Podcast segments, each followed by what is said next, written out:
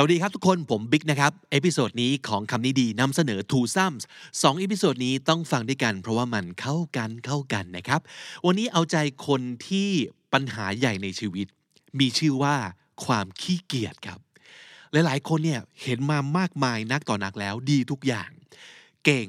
นะครับหน้าตาดีมีความฟิตมีความ friendly เป็นที่รักใคร่ของเพื่อนฝูงและสังคม อย่างที่บอกดีทุกอย่าง the whole package ยกเว้นอย่างเดียว ขี้เกียจเป็นคนขี้เกียจมากๆ ซึ่งเอาจริงนะ ความขี้เกียจอาจจะไม่ใช่อุปสรรคสำหรับบางคน แต่มันคืออุปสรรคก้อนใหญ่และเป็นอย่างเดียวเลยที่มากีดขวางให้เราไม่ไปถึงเป้าหมายหรือว่าความสำเร็จ คือขอให้เราเลิกขี้เกียจอย่างเดียวได้นะ รับรองเลยชีวิตดีมากๆ และจะไปถึงไหนได้ ก็ไปแบบถึงไหนถึงกันได้อย่างที่คุณต้องการ เพราะฉะนั้นหลายคนอาจจะอยากฟังเรื่องของความขี้เกียจเพื่อหาทั้งแรงบันดาลใจ หาทั้งเรื่องของแบบ tricks and tips ที่จะทำให้เราจัดการไอ้ตัวขี้เกียจเนี่ยให้มันอยู่เป็นที่เป็นทางหรือว่า จากชีวิตเราไปสักทีนะครับ ลองมาฟัง2 episode นี้ดู episode ที่ 148 ของคำนี้ดีนำเสนอเรื่องที่ชื่อว่า ต้องทำยังไงถึงจะหายขี้เกียจและฟัง episode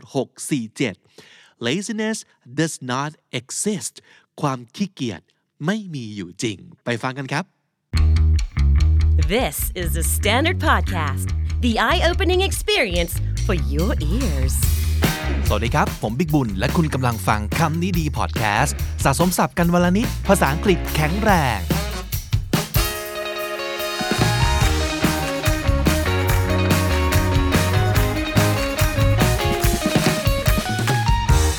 คุณผู้ฟังครับคำถามของวันนี้ที่ผมเลือกมาตอบเนี่ยนะซึ่งที่จริงต้องเรียกว่า มาช่วยกันพยายามหาคำตอบดีกว่า เพราะว่าในขณะที่มันเป็นคำถามที่ดี มันก็เป็นคำถามที่โลกแตกมากด้วยนะครับ คือกระผมเองก็เป็นหนึ่งในเหยื่อของมันด้วยเช่นกันนะถามมาทางทวิตเตอร์พร้อมกับติดแฮชแท็กคำถามนี้ดีถามมาว่าต้องทำยังไงให้หายขี้เกียจครับนะครับเอาล่ะ เราจะเริ่มต้นยังไงดีครับทำไมเราถึงขี้เกียจเริ่มตรงนี้ไหมเพราะว่าทุกอย่างมันต้องเริ่มต้นด้วยความเข้าใจอะเนาะเราถึงจะแก้ปัญหาได้ถูกจุดไงนะครับ คือเราอาจจะคิดว่าทำไมขี้เกียจก็มันขี้เกียจแหละจบนะครับ เป็นนิสัยเอ่ยเป็นมันก็มันขี้เกียจน่ะมันเกิดขึ้นเองตามธรรมชาตินะครับ ซึ่งผมเองก็เคยคิดอย่างนั้นนะแต่พอมาลองรีเสิร์ชดูแล้วเนี่ยครับเฮ้ยทุกอย่างมันมีเหตุผลที่มาแล้วก็สาเหตุจริงๆเนี่ย อันนี้ผมลองค้นมาจากหลายเว็บมากเลยนะครับ โดยใช้ keyword ประมาณนี้คือ why are we lazy นี่แหละง่ายๆนะครับ มาลองดูครับ เหตุผลที่เราอาจจะนึกไม่ถึงว่าทำไมเราถึงรู้สึกขี้เกียจจังเลยนะครับ 1. we're making our goals too big or too complicated คือแค่คิดว่าต้องทำอะไรเนี่ยมันก็ฝ่อแล้วนะครับ เพราะว่ามันยุ่งยากใหญ่ยาวมากเวอร์นะครับ นอนดีกว่านะฮะสองครับ we're expecting ourselves to be perfect อันนี้คนที่เรียกตัวเองว่า perfectionist น่าจะเป็นนะ ก็คือถ้ารู้ว่าจะทำไม่ได้ดีมากๆแล้ว ไม่ทำเลยดีกว่านะฮะผลก็คือนอนเหมือนเดิมนะครับขี้เกียจเหมือนเดิม ข้อ3ฮะ we're listening to our inner critic พูดง่ายๆก็คือ เราบอกตัวเองว่าเราเป็นคนขี้เกียจบ่อยๆเข้าเนี่ย เราก็จะกลายเป็นคนขี้เกียจจริงๆนะไม่ว่าจะมาจากการพูดเล่นหรือพูดจริงก็ตามทีนะครับ หรือส่วนหนึ่ง ซึ่งอาจจะเป็นส่วนลึกๆ เล็กๆนะเราเชื่อครับว่า การขี้เกียจเนี่ย มันคูลคือการพูดว่าขี้เกียจอะมันแลดูเป็นเสน่ห์อย่างหนึ่งนะครับ เราอาจจะเคยเห็นแบบตัวละครในหนังอะไรอย่างนี้ที่แบบ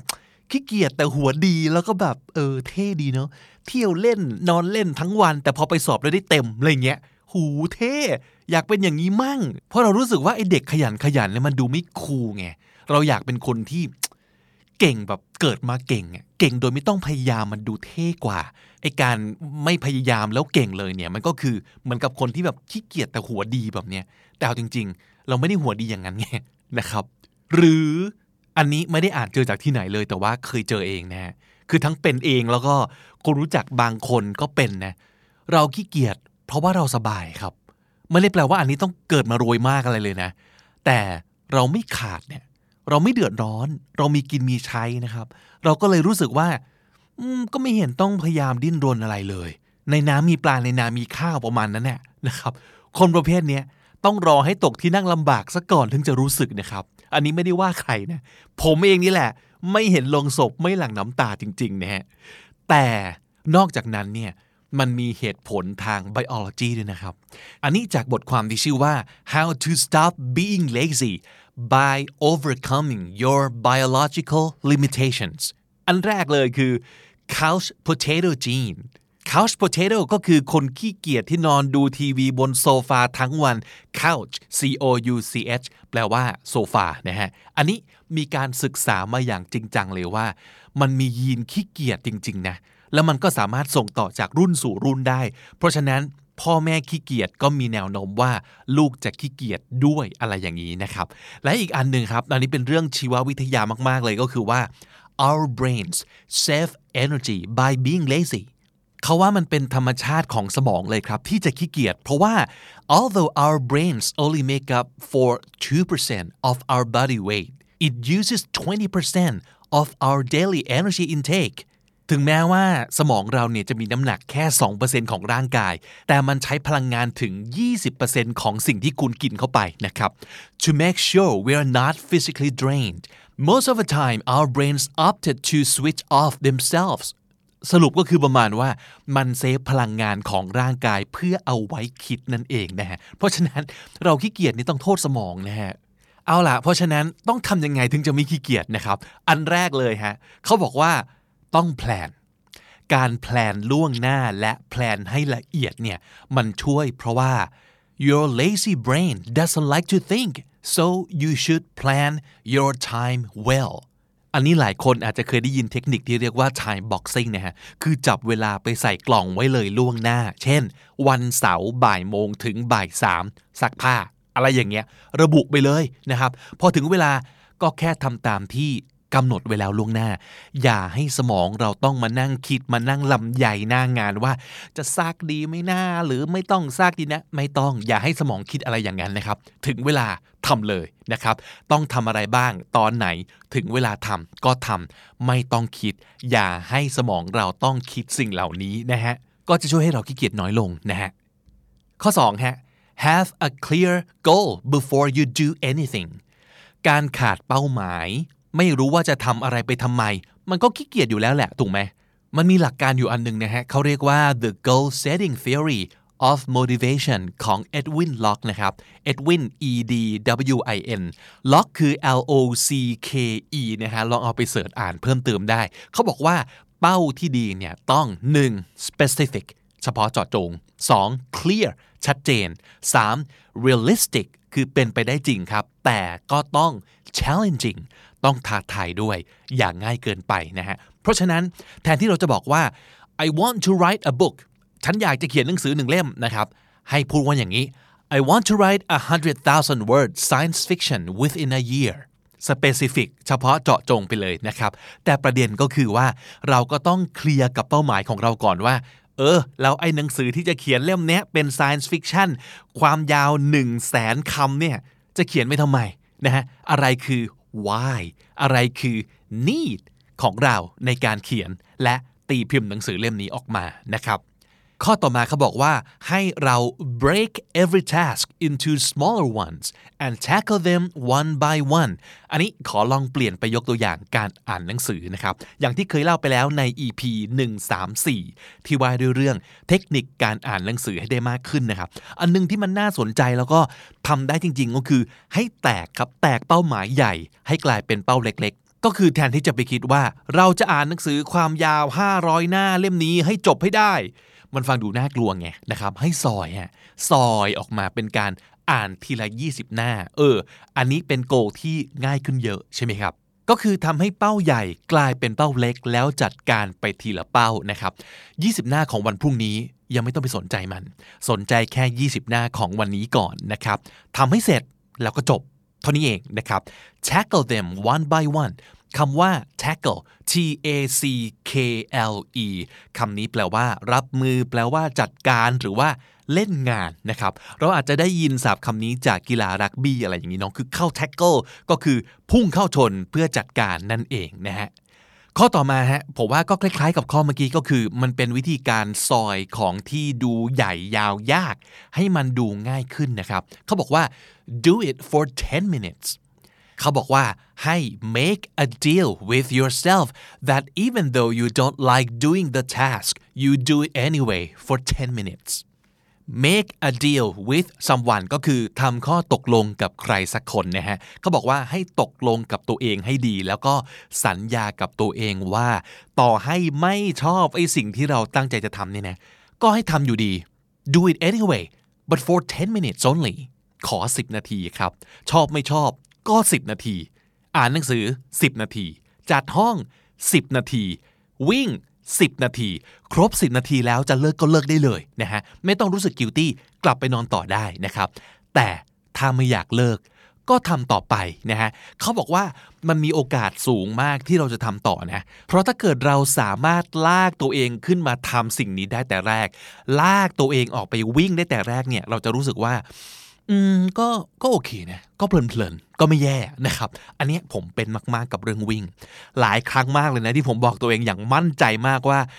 วันนี้ขี้เกียจขอแค่ออกไปเก็บก้าวให้ครบหมื่นด้วยการเดินก็พอแล้ว วันนี้จะเดิน วันนี้จะไม่วิ่งนะครับ แต่ลงท้ายคือผมก็วิ่งทุกครั้งอะเพราะว่ามันไปอยู่ตรงนั้นแล้วอะนะครับ อย่างที่เขาพูดแหละอันนี้จริงเลยนะครับว่า ยากที่สุดคือตอนเริ่ม หลายอย่างครับขอให้เริ่มได้เท่านั้นแหละ มันก็จะไปของมันได้นะครับ แต่ถ้าเกิดครบ 10 นาทีแล้วอยากหยุดจริง ๆ ก็โอเคนะ อย่างที่บอกว่าไม่ต้องกิ i ตี้นะครับ แรก ๆ ผมก็อย่างนี้แหละนะ แต่ว่าเราต้องทำอย่างนี้ให้ได้ทุกวันนะ เท่านั้นเอง วันละ 10 นาทีจริง ๆ ขอแค่นี้นะครับ ไม่ต้องคิดถึงอนาคต เอาแค่ 10 นาทีของวันนี้ จบพอ แล้วนอกนั้นเดี๋ยวค่อยว่ากันนะครับ และถ้าเมื่อไหร่เราทำได้นะ อย่าลืมสิ่งนี้ครับ celebrate the small victories celebrate the small victories ความสำเร็จเล็กๆของเรา 10 นาทีของเรา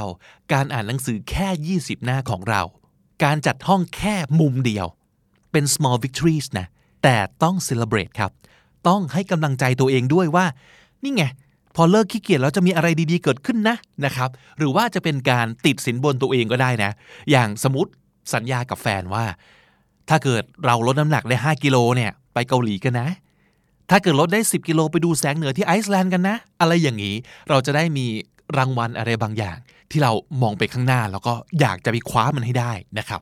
อ่าพูดถึงเรื่องแฟนขึ้นมา วิธีนี้ก็ดีนะฮะ recruit support recruit ก็คือเกณฑ์มานะฮะรับสมัครงาน recruit นะหาคนมาช่วยนั่นเอง get a friend to check up on you and kick your ass check up on someone ก็คือตามดูว่าใครทำอะไรอยู่นะครับ ให้หาใครสักคนที่เราเชื่อใจแล้วก็เชื่อฟัง มาช่วยควบคุมความประพฤติ คอยจิกด่าแล้วก็เตะตูดเราครับ คอยติดตามความคืบหน้าของสิ่งที่เราทำอยู่หรือว่าดีกว่านั้นเป็น buddy ที่ทำไปด้วยกันซะเลยนะฮะ ถ้ามีเพื่อนที่สมมติอยากเขียนต้นฉบับหนังสือด้วยกัน มาเขียนด้วยกันเลยฮะ แล้วก็แลกกันเป็นคนอ่านของกันและกัน อะไรแบบนี้ก็ดีนะฮะ หรือสมมตินะครับ ติวสอบ เราเก่งเลขใช่ไหม เราติวเลขเพื่อน แต่เราอ่อนอังกฤษ เราก็หาเพื่อนมาช่วยติวอังกฤษแลกกันนะครับ อันนี้อาจจะไม่ต้องเป็นเพื่อนสนิทก็ได้นะ แต่ตั้งเป็นเรียกว่าเป็นหน่วยงานเฉพาะกิจขึ้นมานะครับ เพื่อการสอบครั้งนี้สอบเสร็จสลายทีมอย่างนี้ก็ได้นะนะครับ แล้วก็อย่าลืมนะฮะ celebrate victory สมมติคะแนนออกมาดีประสบความสำเร็จอะหมูกระทะหนึ่งมืออะไรอย่างนี้เป็นต้นนะครับ หรือวิธีนี้ก็อาจจะช่วยแก้ขี้เกียจนะครับ switch up your work environment work environment ก็คือสิ่งแวดล้อมในการทำงานของเรา switch up แปลว่าเปลี่ยนนะครับ เปลี่ยนให้ดีขึ้น switch up นะครับ ถ้าพบว่าส่วนใหญ่อยู่บ้านแล้วขี้เกียจ อย่าอยู่บ้านครับ ออกไปจากบ้าน ออกไปนอกบ้าน ไปนั่งทำงานที่อื่นได้ไหม ลองหาดูซินะครับ หรือว่าใช้วิธีนี้ฮะ อันนี้ผมว่ามันเทพมากเลยนะ find a workaround คำว่า workaround มันสะกดอย่างที่เราได้ยินเลยครับ คือ work ที่แปลว่างาน และ around ที่แปลว่ารอบนะครับ a workaround เป็นคำนามเลยนะครับ มันแปลว่า วิธีทำงานให้สำเร็จโดยใช้วิธีเลี่ยงปัญหาอ้อมปัญหาครับ คือพูดตรงๆนะการกำจัดปัญหาไปเลยเนี่ยมันอาจจะยากเกินไปนะครับอาจจะต้องใช้เวลา แต่ถ้าวันนี้ต้องทำงานแล้วเนี่ยทำยังไง ก็ไม่ต้องกำจัด แค่รู้วิธีหลบ นะครับไปอ้อมๆ ใช้ถนนบายพาสนะครับเขาบอกอย่างนี้ฮะว่า laziness has led to a lot of innovations ไอ้ความขี้เกียจเนี่ยมันเป็นตัวที่นำไปสู่ สิ่งประดิษฐ์หรือว่านวัตกรรมแบบนักต่อนักแล้วนะคนเราขี้เกียจอะไรบ้างครับ สารพัดทุกอย่างขี้เกียจซักผ้าใช่ไหมประดิษฐ์คิดค้นเครื่องซักผ้าขึ้นมาครับขี้เกียจล้างจานใช่ไหมคิดค้นเครื่องล้างจานขึ้นมานะฮะ being lazy can lead to useful shortcuts and innovations so find the thing you really want to be lazy about and then come up with a working way to make it easier suddenly your laziness is actually productive เออพูดง่ายๆก็คือ อย่าเป็นคนขี้เกียจเฉยๆ แต่จงเป็นคนขี้เกียจที่ฉลาดด้วยนะครับ ใช้ความขี้เกียจนี้เป็นแรงผลักดันในการสร้างนวัตกรรมซะเลย หรือว่า คิดค้นวิธีก็ได้นะฮะอาจจะยังไม่ใช่การประดิษฐ์สิ่งประดิษฐ์ขึ้นมา แต่ว่าคิดหาวิธีที่จะทำให้เราทำงานที่เราขี้เกียจทำได้ง่ายขึ้นนะครับ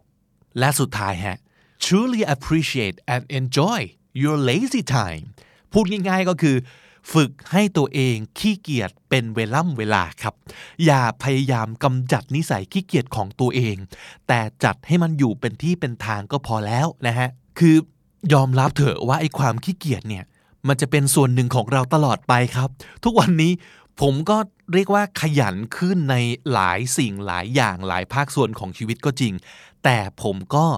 ไม่เคยที่จะเลิกหาเวลาในการขี้เกียจเลยนะ แล้วผมก็รู้สึกว่ามันเป็นสิ่งที่ผมอยากจะทนุถนอมมันไว้ตลอดไป คิดอย่างนี้จริง ๆ นะ เพราะผมรู้ตัวครับว่า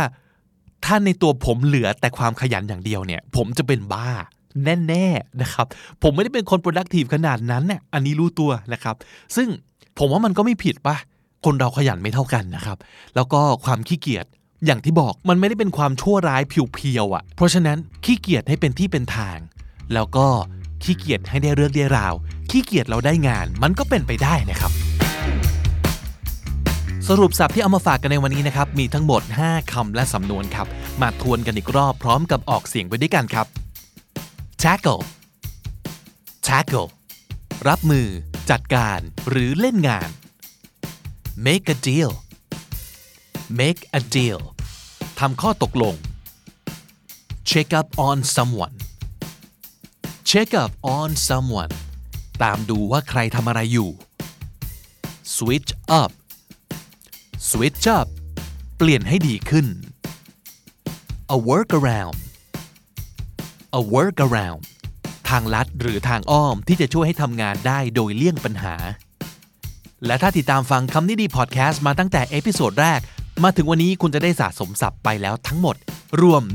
1,417 คำและสำนวนครับ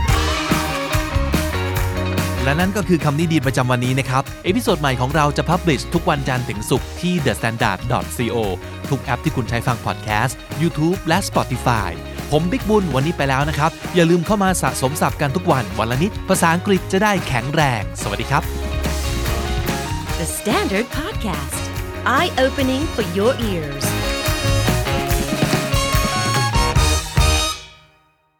คุณผู้ฟังครับ คุณผู้ฟังเป็นคนขี้เกียจไหมครับคาว่าขี้เกียจเนี่ยสำหรับหลายคนเป็นคำที่หยาบคายมากเลยนะครับ แล้วก็เป็นคำที่ทำให้เรารู้สึกแย่กับตัวเองมากๆเลย น้องจี are you a lazy person Am I? I consider myself to be one. yeah really Yeah, well, it's a way to blame myself. Ah, yeah, or like okay. to motivate me to do more. อ๋อโอเคใช่ใช่ใช่หลายๆคนจะใช้คาว่าขี้เกียจเป็นเป็น motivator นะในการแบบผลักดันว่าไม่ได้แล้วนะขี้เกียจเกินไปแล้วต้องลุกขึ้นห้ามขี้เกียจใช่ต้องลุกขึ้นมาสร้างสรรค์อะไรดีๆ ให้กับโลกใบนี้ เดี๋ยวนี้นะครับหลายๆคนจะมีความรู้สึกอย่างนั้น แต่จริง ๆ คุณผู้ฟังทราบไหมครับว่า ความขี้เกียจเนี่ย ไม่มีอยู่จริงนะครับใช่เหรอคะโอเค เราเอามาจากชื่อหนังสืออที่เรารู้สึกว่าน่าสนใจมากเลยนะครับนั่นก็คือหนังสือชื่อนี้เลยครับ laziness does not exist ความขี้เกียจไม่มีอยู่จริงนะครับ เจ้าของผลงาน หนังสือเล่มนี้นะครับคือคุณเดวินไพรส์นะครับเขาเป็นทั้ง social psychologist so เขาเป็นนักจิตวิทยานะครับแล้วก็เป็น clinical assistant professor แล้วก็เป็น author ของหนังสือเล่มนี้ด้วยนะครับอะใครอยากจะเข้าไปอ่านบทความที่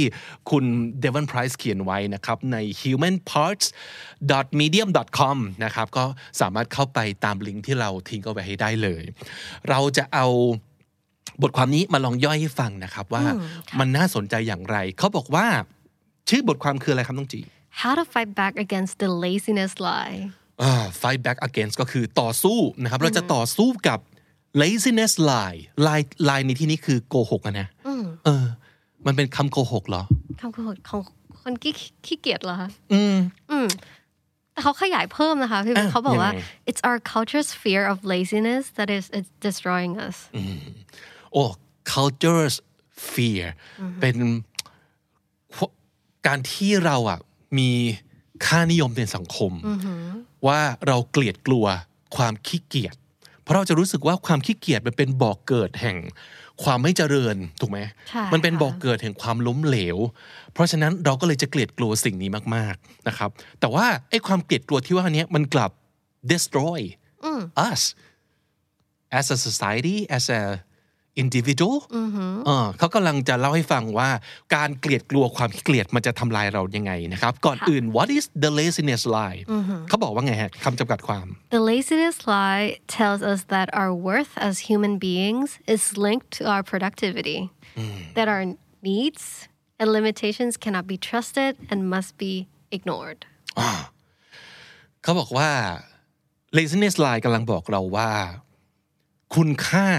ของเราในฐานะมนุษย์คนหนึ่งเนี่ยเกี่ยวข้องกับ productivity แปลว่าถ้าเราไม่ productive productive productive ก็คือสร้างสรรค์ผลงานคือขยันนั่นเองขยันและสร้างผลงานนะครับเอ่อถ้าเกิดเราไม่เป็นอย่างนั้นก็คือเราไม่มีคุณค่า เพราะฉะนั้น our needs and limitations นะครับสิ่งที่เราต้องการจริง ๆ หรือว่าข้อจำกัดของเราเนี่ยเรา ไปเชื่อถือมันไม่ได้ค่ะนะครับ แล้วเราต้อง ignore ก็คือเมื่อไหร่ก็ตามที่เรารู้สึกว่าเฮ้ยทำไม่ได้หรอก หรือว่ามันมีข้อจำกัดนะ หรือว่าเราไม่อยากทำสิ่งนี้เราไปทำอย่างอื่นมากกว่า เราอยากพักเราอยากเที่ยวเล่น เราอยากกินขนมอร่อยอร่อยๆอะไรทั้งหลายนั้นเนี่ย cannot be trusted เราไม่สามารถจะไปเชื่อถึงสิ่งสิ่งเหล่านั้นได้ เราต้อง ignore มันให้หมดค่ะ แล้วก็มาตั้งอกตั้งใจขยันทำงาน Productive นะตลอดเวลาต้อง productive ตลอดเวลานะครับ แล้วเขาก็บอกว่า no matter how busy we are there is more that we should be doing Ah, yeah. คือยังไงฮะก็คือถึงว่าเราจะยุ่งขนาดไหนอะมันก็แบบ there's space for us to improve คือเราสามารถจะแบบทำอย่างอื่นให้ productive ได้มากกว่านี้อีกเพราะฉะนั้นมันไม่มีทางที่คุณจะยุ่งเกินไปใช่พูดง่ายๆคืออย่างนั้นเลย มันไม่มีทางที่คุณจะยุ่งเกินไปแปลว่าเรายิ่งควรทำให้มากขึ้นมากขึ้นมากขึ้น แล้วเราจะประสบความสำเร็จนะครับ เขาบอกว่า this outlook ก็คือความคิดอย่างเงี้ย leads many of us to overwork ourselves to sickness เพราะที่เราคิดกันอย่างนี้ เราโดนสั่งสอนกันมันอย่างนี้ เราก็เลย overwork ก็คือทำงานหนักเกินไป จนป่วยนะครับ overwork ourselves to sickness คุณ กำลังเจอกับสถานการณ์แบบนี้อยู่หรือเปล่า คุณทำงานหนักเกินไป เพราะคุณเกลียดกลัวความขี้เกียจอยู่หรือเปล่านะครับ แล้วที่มันเลวร้ายอีกอย่างหนึ่งก็คือ มันทำให้เราเนี่ยมีความรู้สึกว่าใครก็ตามนะครับที่ suffer กับการเช่น unemployment drug addictions homelessness ก็คือคนที่เอ่อตกงาน คนที่ไม่มีบ้านอยู่ คนที่ติดยา หรือคนที่ไม่ประสบความสำเร็จในเรื่องต่างๆ ในชีวิต เราจะโทษทันทีว่าก็เพราะแกขี้เกียจไงล่ะ Ah, because they're lazy yeah you're lazy you're not doing enough มันก็เลยยิ่งทำให้เรารู้สึกว่าเราจะขี้เกียจไม่ได้ yeah ไม่งั้นเราจะล้มเหลวนะครับ นั่นคือสิ่งที่เขาบอกว่าน่ากลัวที่สุดจากหนังสือเล่มนี้นะครับ ว่าพอเราโทษความล้มเหลว และความไม่เจริญทุกอย่าง กับความขี้เกียจปับ๊บมันจะทำให้เราไม่กล้าหยุดพัก Yeah ไม่กล้า enjoy life แล้วก็รู้สึกว่าเราจะต้อง do more do more and do more อืมนั่นคือสิ่งที่น่ากลัวมากๆนะครับ เพราะฉะนั้นถ้าเกิดเรามีความเชื่ออย่างนี้นะครับเขาเราก็จะรู้สึกว่า everyone is setting out to do far too much and beating themselves up when they come up short to come up short แปลว่า to not reach the goal or to not reach the minimum like standard เพราะฉะนั้นสิ่งความเชื่อแบบเนี้ยมันจะทำให้เราเคี่ยนตีตัวเอง beat ourselves up ก็คือโทษตัวเองอย่างยิ่งใช่ค่ะแล้วก็เคี่ยนตีตัวเองว่าทำไมเราถึงเป็นคนที่แย่อย่างนี้ เวลาที่เราไปไม่ถึงเป้าหมายนะครับนั่นคือนั่นคือความน่ากลัวของมัน อันที่สองที่น่าสนใจเขาบอกว่า when you feel lazy you're doing too much เขาบอกว่าเมื่อไหร่ก็ตามที่เรารู้สึกว่าเราขี้เกียจเกินไป นั่นแปลว่าเราทำเยอะเกินไปมากเยอะเกินไปอยู่นะอะคุณผู้ฟังลองสำรวจตัวเองนะครับว่าว่าจริงหรือเปล่าเพราะคนเขียนคุณเดวินไพรส์เขาบอกว่า ตอนที่เขาจะเขียนหนังสือเล่มนี้เขาไปสัมภาษณ์คนเยอะมากนะครับ คนที่ยุ่งที่สุดนะครับ busiest most stressed most burned out person people around แล้วเขาบอกว่า what I found across the board was that each extremely busy person felt like a failure and was somehow convinced they were lazy อันนี้คือจากการที่เขาไปเขาจะเขียนหนังสือก็เลยไปพูดคุยสัมภาษณ์คนเยอะมาก เลือกเฉพาะคนที่แบบยุ่งๆบีซี่สุดๆนะครับทำงานจนเครียดทำงานสายตัวแทบขาดทั้งหลายเนี่ยค่ะทุกคนเขาเจอ across the board มันแปลว่า ทั่วแบบทุกๆอย่าง ใช่ ไม่ว่าจะเป็นคนอาชีพไหนเพศไหนอืมใช่ค่ะมีความต่างทางสังคมอย่างไร ถ้าเกิดเป็นคนที่ overwork ทำงานเยอะๆปั๊บเนี่ยทุกคนรู้สึกเหมือนกันหมด ว่าเขาเป็นคนที่ยังขี้เกียจอยู่อืมคุณผู้ฟังคุณผู้ชมรู้สึกอย่างนี้หรือเปล่านะครับค่ะมีนักเรียนคนหนึ่ง one college student who was suffering from a major depressive episode told me me ในที่นี้ก็คือคุณ Devon Price ที่เป็นเจ้าของหนังสือนะครับ he was lazy for needing to take naps to keep himself alive Whoa, so he's like skipping naps or like sleep to study because he felt lazy. ใช่ Oh, that's bad. ใช่ใช่เพราะว่ามันมันเป็นความรู้สึกที่ extreme มากคือ ไม่กล้าที่จะหยุดพักเลยทีเดียว เพราะว่ากลัวว่าถ้าสมมติเกิด ขี้นอเกียนจปุ๊ปั๊บบเนี่ยจะขี้เกียจเลยจะพลาดแน่ๆนะครับ เพราะฉะนั้น when we set out to do more than is feasible for us feasible ก็คือ Plausible แบบเป็นไป possible ได้อ่า we're always going to feel like a failure นะครับ no matter how much we're doing it will never feel like enough นี่คือความรู้สึกที่เป็นอันตรายมาก ไม่ว่าจะขยันแค่ไหน เราจะรู้สึกว่าเรายังทำไม่พอเสมออนะครับเพราะฉะนั้นเขาให้คำตอบมานิดหนึ่งว่า the answer is to stop buying into the laziness lie and start reframing how we set priorities in our lives เพราะฉะนั้นเราอย่าไปหมกมุ่นกับเรื่องการเกลียดกลัวความขี้เกียจถึงขนาดนั้น มันเป็นคำโกหกครับ ที่บอกว่าขี้เกียจแล้วจะชีวิตจะไม่เจริญทันทีเนี่ย ไม่ใช่ when you feel like you're not doing enough the answer is to find something to cut back or let drop to cut back ก็คือลดละเลิกแบบใช่เลิกทำสักอย่างไปหรือว่า let drop แบบปล่อยอะไรผ่านไป มันอาจจะเป็นสิ่งที่ค้านกับสัญชาตญาณนิดนึงนะคือเราอาจจะรู้สึกว่าเมื่อไหร่ก็ตามที่เรารู้สึกว่า เอ้ยเรายังทำไม่พอ ไม่ได้แปลว่าเราต้องทำเพิ่มนะแต่เราต้องกลับไปดูว่า อะไรที่เราสามารถจะลดละเลิกและตัดทิ้งออกไปได้บ้างค่ะนั่นคือคำตอบนะครับ หรือว่าเอ่อ let drop ก็คือปล่อยผ่านมันไปบ้าง มันจะทำให้เราเครียดน้อยลงใช่และ prioritize นะครับการพยายามกลับไปแล้วพยายามจะ cut back ก็คือสมมติมีสิ่งที่เราต้องทำอยู่ 10 อย่าง แล้วเราต้องพยายามตัดทิ้งสักสองสามอย่าง มันจะบังคับให้เราคิดครับว่าจริง ๆ อะไรสำคัญที่สุดกันแน่ นั่นคือคำตอบไม่ใช่ จาก 10 อย่างเพิ่มเป็น 20 อย่างค่ะนั่นไม่ช่วยนะครับอะเอ่ออีกอันหนึ่งที่น่าสนใจก็คือเขาบอกว่า you are not wasting time เขาว่า waste time ก็คือ ปล่อยให้เวลาแบบผ่านไปโดยเปล่าประโยชน์ค่ะเพราะหลาย ๆ ครั้งเราจะมีความรู้สึกว่า เมื่อไหร่ก็ตามที่เราอู้นิดอู้หน่อยคาว่าอู้คือ loaf นะครับ L O A F loaf loaf แต่ทีนี้มันจะมีอีกคำหนึ่งที่น่าสนใจคือ cyber loafing อ่าโอเคอ่า I know this word yeah so what does Well, it mean cyber loafing คืออะให้นึกถึงภาพพนักงานค่ะนั่งอยู่ในออฟฟิศแล้วเบื่อมากก็เลยหยิบมือถือขึ้นมา แล้วก็นั่งเล่นอินเทอร์เน็ต อะไรก็ได้ที่ไม่เกี่ยวกับการงานช้อปช้อปปิ้งสักนิดนึงช้อปปิ้งอะกดของเซลล์ CF เอ่นิยดนึงอินสตาแกรมไลค์รูปลง story อะไรประมาณนี้ค่ะอ่าซึ่งหลายๆ คนจะมองว่า cyber loafing เนี่ยเป็นอะไรที่มันไม่ productive เลยใช่นะครับ เป็นสิ่งที่ไม่ควรจะทำ นะครับ คนเราเวลาทำงานควรจะทำแต่งานสินะครับ อย่าอย่าวอกแวกนั่นคือนั่นคือความรู้สึกของคนโดยทั่วไปเนาะเออแล้วเอ่อแต่จริง ๆ เออแล้วเขาก็บอกว่ามันเป็น time theft time theft คือมันเป็นเป็นการขโมยเวลาอืมแทนที่จะเอาเวลามาทำงาน มัวไปทำอะไรไร้สาระออนไลน์อยู่ได้ค่ะนั่นคือความรู้สึก แต่จริง ๆ แล้วเนี่ยเขากลับเขากลับมองว่า cyber loafing ไม่ใช่ไม่ใช่สิ่งที่ toxic เลยนะ มันเป็นการ recharge ซึ่งเราจำเป็นต้องทำใช่ค่ะอืมต้องชาร์จพลังกันนิดหนึ่งนะครับ หรือว่ามันจะเป็นการ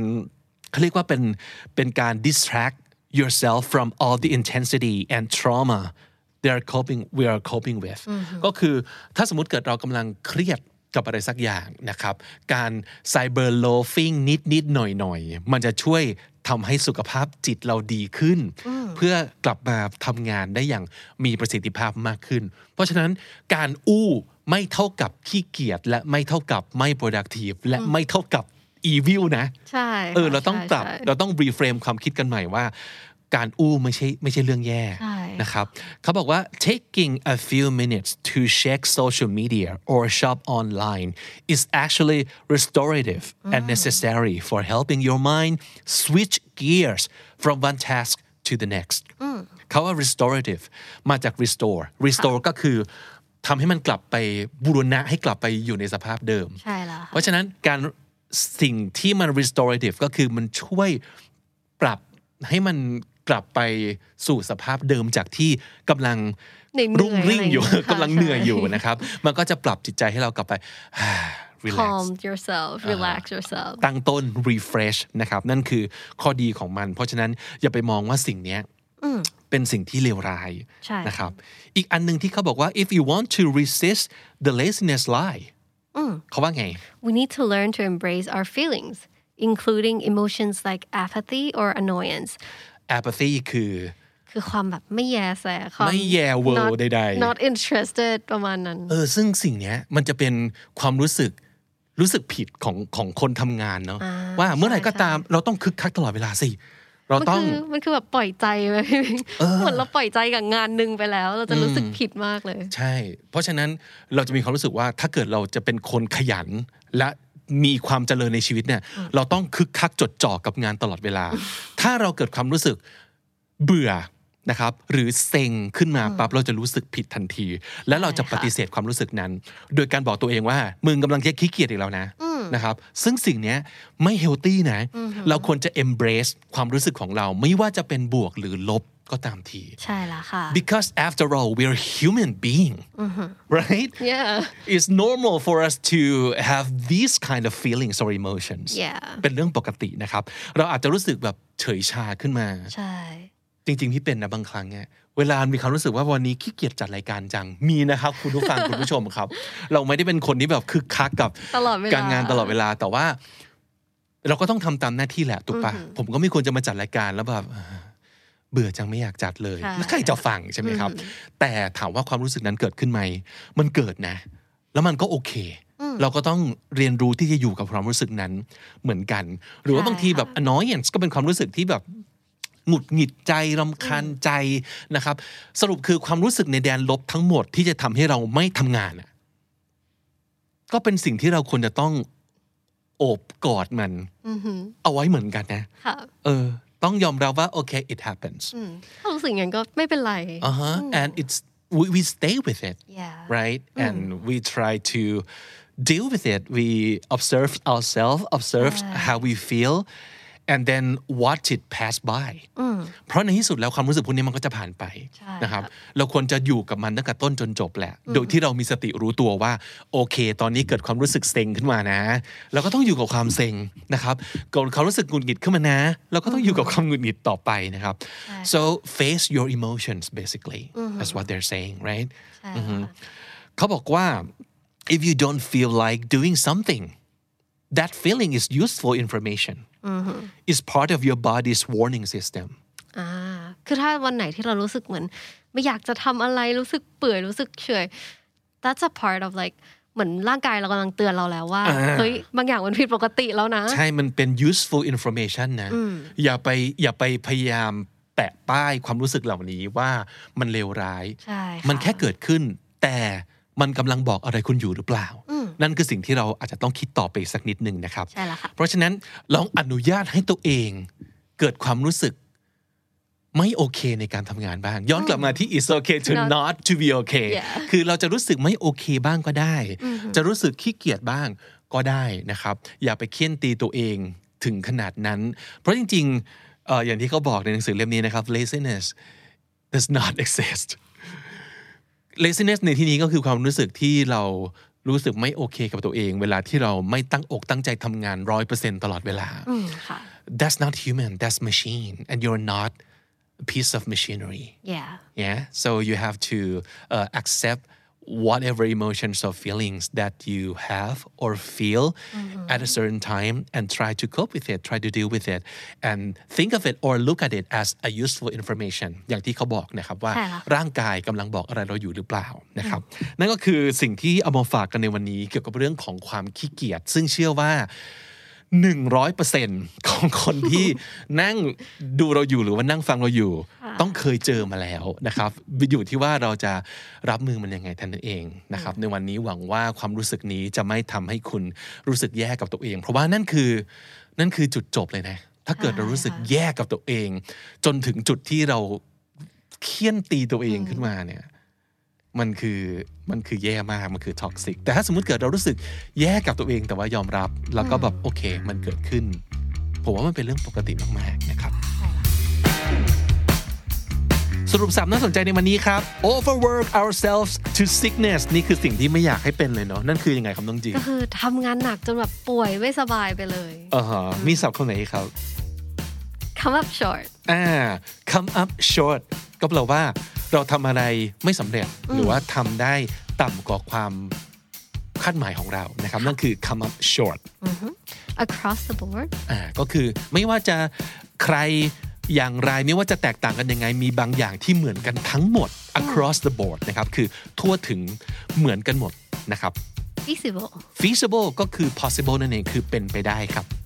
to cut back on cut back on something ก็คือลดละเลิกในสิ่งสิ่งนั้นนะครับ let drop อืมปล่อยผ่านไปบ้างนะครับ หยุดแล้วก็เลิกทำบางอย่างไปบ้าง นั่นคือ let drop cyber loafing เป็นการใช้เอ่อเวลาทำงานในการแชทนะครับ ในการโพสต์โน่นนี่นั่น หรือว่าเล่นเน็ตในเรื่องที่ไม่เกี่ยวกับงานในเวลาทำงาน นั่นคือคาว่า cyber loafing ครับ restorative restorative คืออะไรก็ตามที่ ปรับให้เรากลับไปสู่สภาพปกติ หลังจากที่เราอาจจะเหนื่อยมาก อาจจะเครียดมากนะครับกำลังรุ่งริ่งกำลังรู้สึกแย่ ตอนนี้ก็กลับไปสู่ภาวะอารมณ์ปกตินั่นคืออะไรที่มัน restorative และคำสุดท้ายค่ะ apathy apathy คือความเฉยเมยความไม่แยแส ความไม่สนใจ ความเมินในอะไรทุกอย่างนะครับ เชื่อว่าทุกคนก็คงเคยเจอมาเหมือนกันนะคำนี้ apathy ครับ และถ้าติดตามฟังคำนี้ดีพอดแคสต์มาตั้งแต่ episode แรกมาถึงวันนี้ คุณจะได้สะสมศัพท์ไปแล้วทั้งหมดรวม 5,200 กับอีก 5 คำและสำนวนครับ และนั่นก็คือคำนี้ดีประจำวันนี้นะครับฝากติดตามฟังรายการของเราได้ทาง YouTube Apple Podcast Spotify และทุกที่ที่คุณฟัง podcast ผมบิ๊กบุญครับดีค่ะ วันนี้ต้องไปก่อนนะครับ แล้วก็อย่าลืมเข้ามาสะสมศัพท์กันทุกวันวันละนิดภาษาอังกฤษจะได้แข็งแรงสวัสดีครับสวัสดีค่ะ Standard Podcast, eye opening for your ears.